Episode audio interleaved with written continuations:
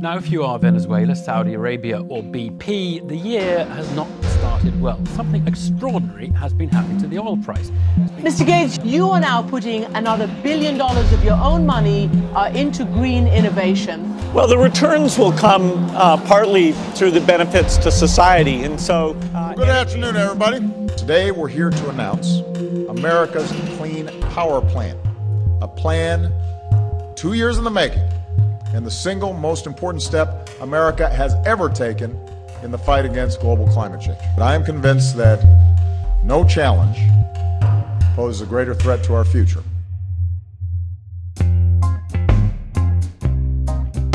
Hi, and welcome to this edition of the Off the Charts podcast.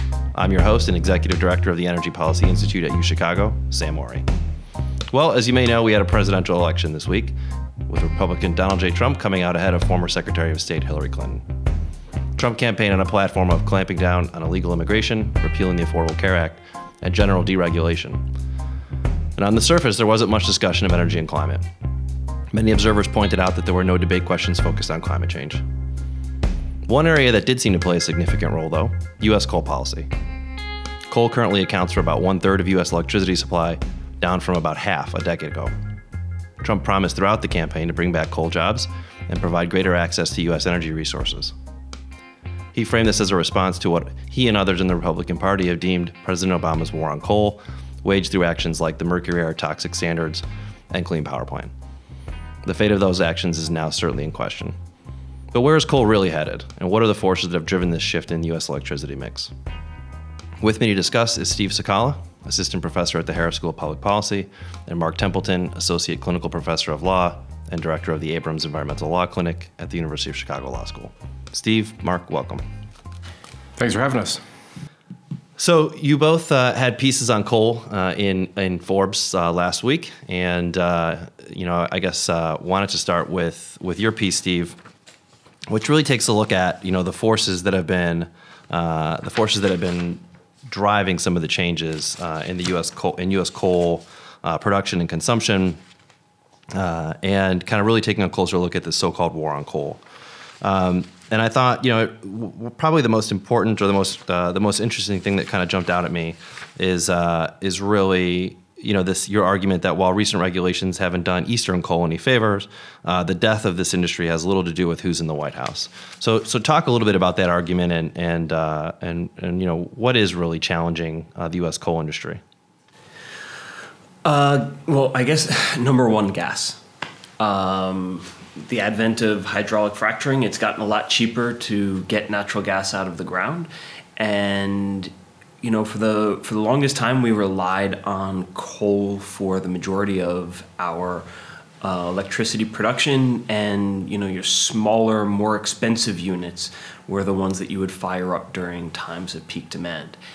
And starting in the early 2000s, really, there was a, a big build out of efficient gas fired power plants, combined cycle uh, gas turbines that when you combine that with the low price of gas, we're now you know running those at really high capacity, and and coal's just not turning on very often. Uh, in a lot of places. So we had this uh, we had this kind of shale gas boom uh, that really got started in the in the mid 2000s, and we had dramatic increase in U.S. natural gas supplies and a, in a, in a sharp drop in prices. Um, and so the cost of natural gas delivered to power plants on a on a energy on a BTU basis really undercut coal. And of course, uh, you know we had all this uh, natural gas capacity, this idle capacity uh, sitting around. What uh, I guess one, I guess a, a, question might be, what's prevented coal from from competing back against natural gas? Why have coal prices, uh, you know, not been able to to uh, to really, you know, compete against against natural gas? I mean, it's really cheap to get it out of the ground. Like it, what I just described, the government had nothing to do with really any of that. All of a, a lot of the gas coming out of the ground is coming from private lands um, in the Marcellus Shale, from Texas. Uh, it's not through federal lands, and so there isn't federal policy that's responsible for uh, making it as cheap to get gas out of the ground as it is. Um, I mean, if there's one, it could be that uh, underground injection wells were exempt from the Clean Water Act, and so maybe that makes it a little bit easier to frack. Uh, but I, I, don't see the, the coal industry being a big proponent of more heavy-handed regulation on the gas sector. I, I, I don't see that coming down the pipe. Um, so we had this we had this you know very large increase in natural gas production over the last ten years. That's that's kind of created this supply glut and and really depressed prices. Um, what's happened with coal production? Coal production has shifted west. Uh, and there are a couple of factors behind that. One is the deregulation of the rail sector has made it a lot cheaper to ship coal long distances. So there, you know, the majority of our coal only comes from a few places in the U.S., but there are coal-fired power plants everywhere, which means that a big chunk of the price of delivered coal, which is you know what you depend on for making the decision, am I going to fire up this plant or not, depends on the price of transportation. So when the price of transportation came down, you could now burn uh, coal from Wyoming over a much larger geographic area. Th- this stuff is so so it, it's it's it's difficult to imagine the scale of cheap production of Wyoming coal. That uh, I, am sure a lot of people have heard of mountaintop removal. That in in Appalachia, it's it's it's expensive to get it out of the ground. It, you have to like think of the price of moving a mountain of stone in order to get to a seam of coal that's maybe six feet deep. Right? That's a that's a major expensive undertaking. In Wyoming, the seam is maybe 80 feet from the surface, and so they're all open surface mines, and those seams are 100 feet tall right? So they use the biggest machines in the world. Think of like a like a huge carousel with gigantic uh, dumpster buckets in in each of you know the places where people would be sitting, and just turning that thing on. That's what digs this. Just scrapes it right off of the ground for hundred feet. Um, it's it's basically free. So let's, I guess, maybe a, a, way to do this is to is to kind of segment this discussion into supply and demand. So on the supply side, uh, when we think about, you know, Republicans have have uh, have uh, not just Republicans. I think um, you know, let's say coal industry supporters, uh, both in the in the in industry. Um, and in government. And certainly, you know, you've had many in industry say uh, that this war has been waged against us and our, our economic troubles are really a result of, of regulatory action. But to really get at that, let's maybe think about supply and demand. So on the supply side, um, you have this great chart in your article that shows that, in fact, total U.S. coal production uh, in, at this, you know, uh, in in uh, mid 2015, let's say, was actually higher than total U.S. coal production in the early 1990s. And that really what's changed is the distribution. Uh, the distribution also underneath that is the employment there's been a total collapse, no question about it, collapse in employment in the coal sector. But a lot of that has to do with this shift of coal to the west, where you only need a few guys running these machines to produce, you know, 20 times more coal in an hour than it takes to, to put a miner underground in, in West Virginia. Right. So, uh, and you and you talk about that as well in your piece. Uh, uh, I think shown really uh, very effectively through uh, tons of coal per hour of labor in the U.S. Uh, and broken down by uh, Appalachia versus Wyoming, and you see that um, the amount of coal per hour of labor in Appalachia has been very low and kind of steady f- from the 1990s all the way through through 2015. At let's call it you know about two and a half tons uh, per hour. And when you look at Wyoming, it's a completely different story. It was as high as 40 tons uh, per hour of labor in the early 2000s, mid 2000s, and is now a little bit down, but still 25 to 30 tons per, per hour of labor. Yeah, so getting getting squeezed like that in the East, I, I think there have actually been. It's it's actually difficult to tell in that picture because these two lines are so far apart between Wyoming and Appalachia. But there has been some improvement in in productivity in Wyoming because they need to improve their productivity if they're going to compete with the West. But the key thing here, or there's been improvement in in uh, Appalachia to yeah, compete with yeah, the West. exactly. Right? The key thing here is that it's not a question. In nowhere in here is it an issue of the government keeping the coal in the ground. Uh, you know, we can talk about you know sulfur regulations if you want, but it's it's really trivial compared to the competition that's going on. Is for who is going to fire up their power plant and where are they buying their fuel from, and that is a competition in the coal market between the east and the west and in the electricity market between gas and coal. Right. So we have these two things going on, right? So on the supply side, uh, supply hasn't really gone down, or production hasn't gone down. The distribution shifted. Uh, the as part of that shift in distribution, the coal that's being produced from Wyoming is much less labor intensive. I mean, dramatically less labor intensive, and so that's had an impact on coal mining jobs. Uh, but ultimately, the production, the overall production, is is pretty much the same. Uh, so then we kind of shift to the to the demand side, which is where I think most people who follow this industry have have uh, who felt kind of felt or thought you know the regulations that have been put in place over the last you know eight years or so have, have probably had the biggest impact right? They've had less of an impact on potentially on the production side. You, you could argue that they've had more of, a, of an impact on the demand side and I mentioned earlier that you know U.S. electricity generation, uh, you know, uh, from coal was over 50 percent. Coal is over 50 percent of our of our total electricity generation. Um, you know, heading into the early 2000s, and this year is you know uh, closer to 30 percent. So a very sharp drop. Um, and natural gas has kind of come in to, to, take the place. Now, part of that's economics, but how much of it had to do with uh, how much of it had to do with things like the mercury air toxin standards, uh, for example, or the cross-state air pollution rule? I, I don't think very much.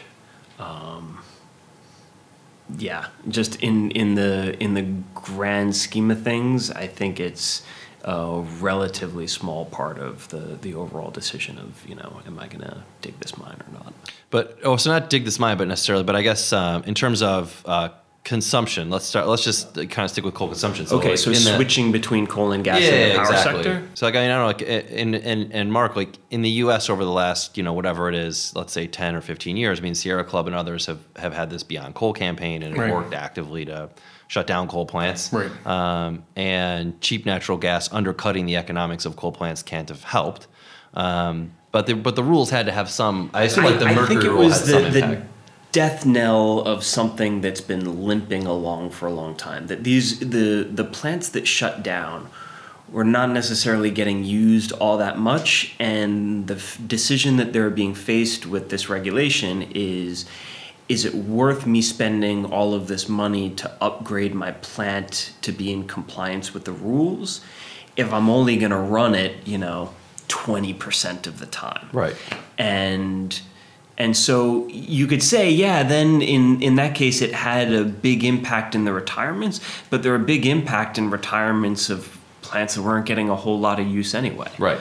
Um, and the utility industry is not the most labor intensive uh, uh, industry in the world, right? And so, like, the, the I guess the idea that um, the idea that regulations designed to deal with pollution uh, in the in the power sector are were at the core of kind of this war on coal is a little misguided, right? Because ultimately, when we when we hear about the war on coal, well, the face of that is coal companies going out of business, miners being laid off, et cetera.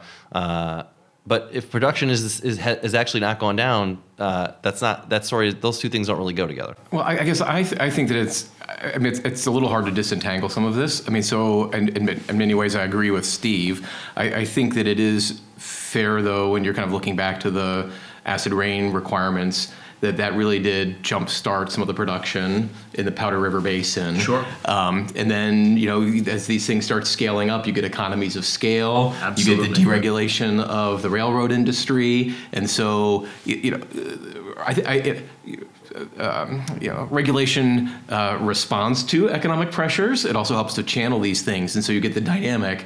You know, again, back from the from the 1990s, companies were making the decision: Do I invest in the scrubbers, or do I invest, in, or am I going to pay more for the for, for the coal to come? But then you get again sort of the economics of the economies of scale. I, I guess I, um, I think that with the coal-fired power plants. Uh, I, I, you know, there's certainly been a lot of talk about the impact of the cross-state air pollution rule and MATS, and how much that was just talk. I mean, it did require them to make, you know, billions of dollars of investment, mm-hmm. um, but I think that is again all in the context of natural gas coming down. And I guess I would also just say, kind of back back to the Clean Power Plan, I think that part of the Clean Power Plan really, you know, as the EPA said, relied on here are the trends. Right, business as usual is going down. We're seeing more investment in renewables, and we're seeing you know gas price down. So it made it easier to see the transition away from coal. If natural gas prices were 50% higher or 100% higher than they are today, I don't think you would have seen the same system of emission reductions proposed in the Clean Power Plan. Yeah, so sort of a funny dynamic of this uh, in terms of politics is that people, politicians on the left are really eager to claim that they are responsible for these big carbon reductions, right? They want to call it a war on coal. They say, yeah, and we're winning right? So, insofar as I'm like kind of skeptical that this really has all that much to do with with who's in the White House, both sides have a vested interest in this storyline for their constituencies. One that you know the government is putting them out of work, and on the other side that they're reducing emissions, and their respective constituencies love that story, whether it's true or not. Well, in some ways, this could actually be an interesting test going forward, depending upon what Trump does and his team do, and, and, and how they and how they do it. Um, because if the Clean Power Plan is pulled, uh, then we will actually see okay what what what you know what really was the impact of the Clean Power Plan um, versus what were the results of the you know lower natural gas prices. Most of the projections that are out there kind of show that the Clean Power Plan isn't really expected to have as dramatic of an impact as people as people make it out to, to, to be right that the a lot of the reductions in in uh, in coal fired electricity generation and in overall CO2 pollution have already been achieved. Um, I, I, think that's right. I mean, I, I think uh, if I recall the charts when the plan was announced, which would now be different because the economics are different. But basically, I, there wasn't that much of a difference between the business as usual case and the case with the Clean Power Plan to roughly like 2025. It was only sort of in, by 2030 that you saw a difference. Now, it's partly because of the states. Uh, a lot of the states have renewable portfolio standards or energy efficiency standards out to that kind of 2025 period, which was also helping to push some of this uh, along as well. But so this doesn't paint a very, I mean, it doesn't paint a very optimistic picture in terms of what Trump can really do to, to quote unquote sort of bring the mining jobs back, right? I mean, you're, um, the story that comes out of your piece, Steve, is that this kind of set of market forces have really combined to drive down employment in the in the U.S. coal industry uh, and that uh, even though production is up or production is, is roughly the same, that the number of people doing it are, are, are far fewer, and that uh, you know the forces that led to that are not really going away. Right? We have we're going to continue to probably have cheap natural gas. The estimates of U.S. recoverable shale gas reserves are pretty high, um, and the Powder River Basin is you know it seems like extremely prolific uh, coal producing coal producing basin, and so. Uh, in that sense, it, it, it seems like there's not really that much that that a president-elect Trump can do to to bring back those coal jobs. You know, I guess a question would be, what can he do? What are what are the levers that he can pull to try to to to revitalize U.S. coal production? Uh, so um, I, I think that if the Clean Power Plan is killed, then maybe there will be some delay in some of the retirements for some of the plants that have been announced or that were kind of accelerated. And so maybe that keeps kind of the demand up a, a little bit more than would have been otherwise. At least that's what the uh, US EIA is, is, uh, is saying. I don't know about your views about production. My view about employment is that he actually should do a, a, number of the things that President Obama and the Power Plus and that Hillary Clinton in her plan proposed, because it's actually about helping communities and miners and miners' families transition. Because basically, what I'm hearing from Steve is that these jobs are not coming back yeah. in mass. Yet, I mean, the, the funny thing is that they've they've now also got pressure on the renewables side as the price of renewables, construction costs of, of renewables is coming down. So the, I mean, really, the first thing that comes to mind is that the only thing that's going to help these coal-fired power plants stay open and keep operating is if the price of natural gas goes up. That's the only thing that's going to make it economical to be firing up these plants. So you say, okay, well, what's going to drive up the price of natural gas? It's nothing the federal government can do about fracking. It's not there. Uh, but the price of natural gas is half of the price in Europe and a quarter of the price in, in Japan. Uh, and that's because it's been tough to export it. That prospectively, there's r- room for the federal government to encourage natural gas exports. And encouraging natural gas exports will raise the price of natural gas here in the United States. But that has a limited impact because raising the price of natural gas also makes it more profitable to build renewables. This is the thing that has been sort of drowning uh, investments in renewables. That you know, the drop in price of natural gas has made it unprofitable to build wind turbines on their own in a lot of areas. Right. All right, well. So, if you now have this export natural gas policy in order to help coal, that also makes it more profitable to build wind. And now, listen, if you're not getting it from one side, you're going to get it from the other. Right. Well, and, and what about more federal leasing related to, I mean, you were talking about leasing on private lands. Yeah. I mean, wouldn't you imagine there would be more pr- pressure from If- the federal leasing side to, to, for, for if, gas? If there's if there's a problem of the price being too low, Oh, yeah, of course. right, you're not going to fix a supply pl- problem with more absolutely, supply. absolutely, Yeah, right. but they could like clamp down on federal leasing for offshore gas or something like that to drive the price up. But again, that's not consistent with the you know view that you can just you know step on the gas for all of these things and everybody's going to win. Yeah, I guess that was more of my point. I, I, it, it, it seems that you know, Trump really is of the you know all all forms of energy, you know, full throttle, and then, and then, but they compete against each other. What about global So- markets though? So there's this question, right? Of we're producing, we're still producing just as much coal as we were, you know, 20 years ago.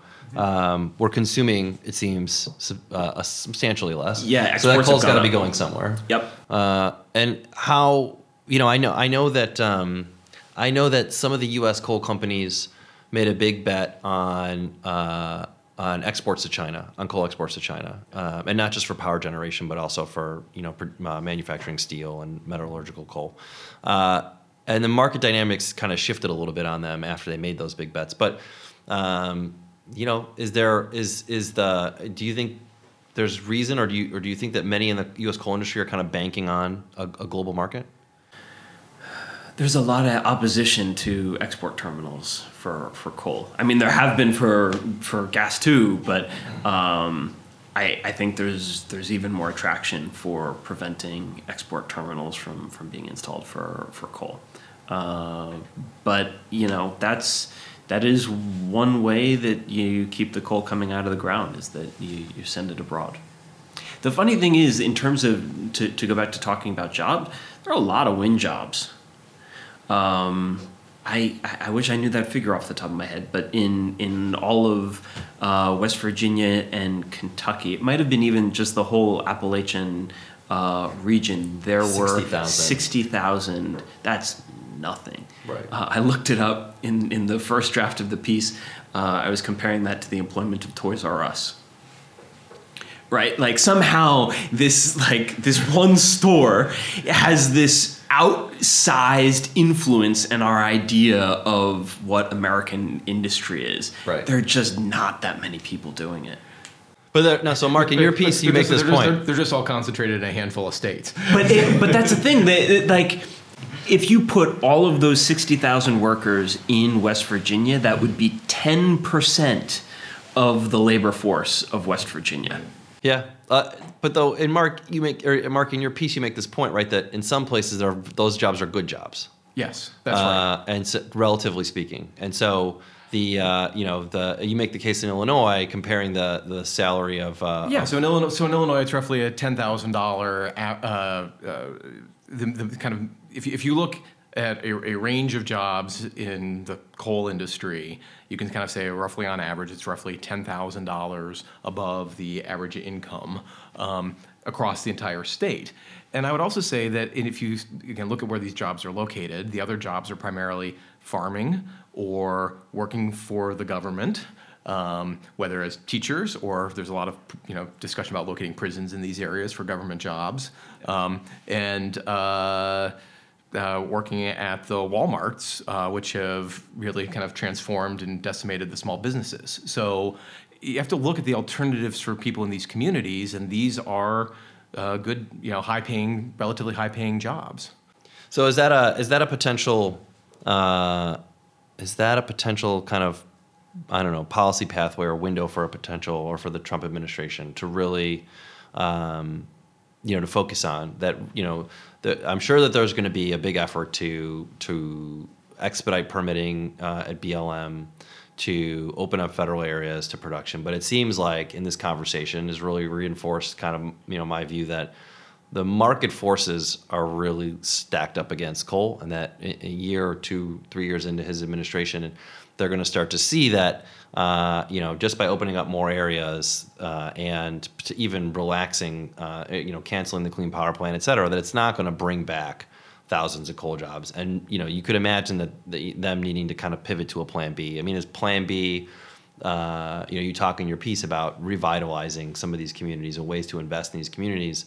Um, I, you know, it's it's a it's a thing that it seems to me has been talked a lot about in in trade theory uh, and in, and just in you know uh, technology and economic development in general that you know, we have this idea that uh, we can deal with the distributional consequences of things that are good for the economy overall by retraining people and moving them to new industries. I mean, you mentioned wind jobs earlier. Like, how easy is it to go from digging coal to working in a wind farm? How do we grease the the, the system to make that transition happen?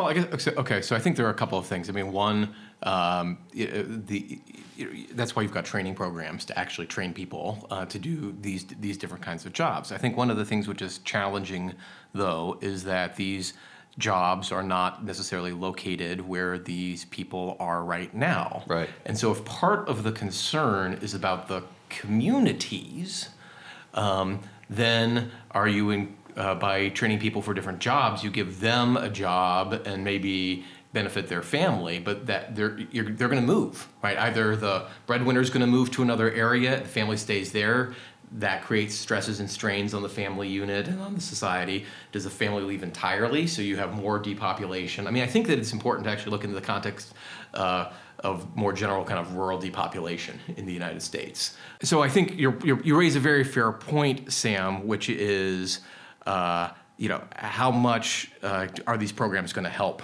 Um, that's well, not so much not so much how, how are they going to help, but what, have we learned anything to help us make them more effective?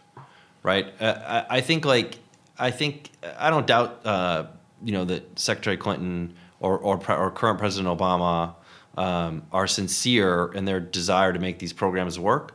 Um, but I don't know. Is there evidence that do we have successful retraining programs on a scale like like this? I mean, I, I, it's not a million jobs, but sixty thousand workers in, in coal workers in Appalachia. It's it's not it's not you know it's not a million workers, but but it's still a, a decent scale. I mean, to uh, to shift these communities and that have had this kind of way of life for for a century or whatever. What's our do we know what works and what doesn't work? I mean, a, a, tricky thing is that if you are a local politician in this area, you want a place-based policy. You right. you don't, you don't want, want these people relocating, right. right. There there goes you know your tax base exactly. Um, so as you were saying, you know, there isn't a market for wind in Appalachia. It just doesn't. It doesn't blow. Um, so what are they going to do instead? I think you know there are a handful of place-based things you can do, such as looking at tourism kinds of opportunities. Mm-hmm. Uh, you know, are, are the bourbon industry is great. I'm sorry. The bourbon industry is great. Well, you know, and there has been um, not offshoring, but uh, outsourcing, right, to you know, so I know there are law firms in Washington D.C. which have their back office basically uh, operated in West Virginia, which is a, a lower cost community. You can have mail distribution centers in these places as well. Um, that's not going to get you necessarily the same high paying jobs, and you're not going to get as many of them. So I think that there's going to, uh, there's, I think there's going to be more rural depopulation probably. But but I think it's, I still think that it is important important to give these communities the you know resources and opportunities to think about economic planning and to think about what they want their future to be like. I think it just needs to be realistic that not everybody is going to uh, you know be able to have all these distribution centers or high tech industries in their communities. Um, you know, you talk in your piece a little bit about some other options too, right? Um, you know, there's this sort of top down focus, federal government uh, you, you recommend um, a czar for coal communities. I, I do because I think there's just a lot of different programs that are out there right now. So you've got different things which can be are, are being done through the Commerce Department, through um, through um, uh, HUD, um, through uh, other kinds of grants. And so my concern is that the communities uh, don't all have the kind of capacity that they need to access all of these different grants. And so there's been some um, forward movement on that front. At least um, the Rockefeller Family Fund is providing grants to some non-governmental organizations to help these communities that don't have capacity or the full capacity that they need to access these. I think again, what a czar can can do is help keep this front front of mind, right? So a new administration is just going to have a lot of different priorities, and if it and if you've got all these dif- different departments saying, "Hey, here's something we can do," six months later, you've got kind of the new flavor of the day, and you need somebody, you know, at the White House in some way to sort of say, "Okay, actually, this still is important. We need to continue these commitments, and not just make them kind of like you know a press release." Right. So that's kind of the point of the the thinking we need a, a czar for coal communities. Four years from now, bets coal production in the U.S. up or down? Be a lot of export terminals if they're going to get it up. It's only going to come from exports. Mark, Uh, well, I think jobs will be down. do you think coal jobs will be down? I think coal jobs will be down. And generation Oh, way down continued. You think co- Yeah. continued declines? for sure. Absolutely. Well, you heard it here first. Uh, thanks, Mark. Thanks, Steve. I think that's all the time we have for now. Make sure to subscribe to the Off the Charts podcast wherever you get your podcasts, including on our website at epic.uchicago.edu. Thanks for listening, and until next time, I'm Sam Ori.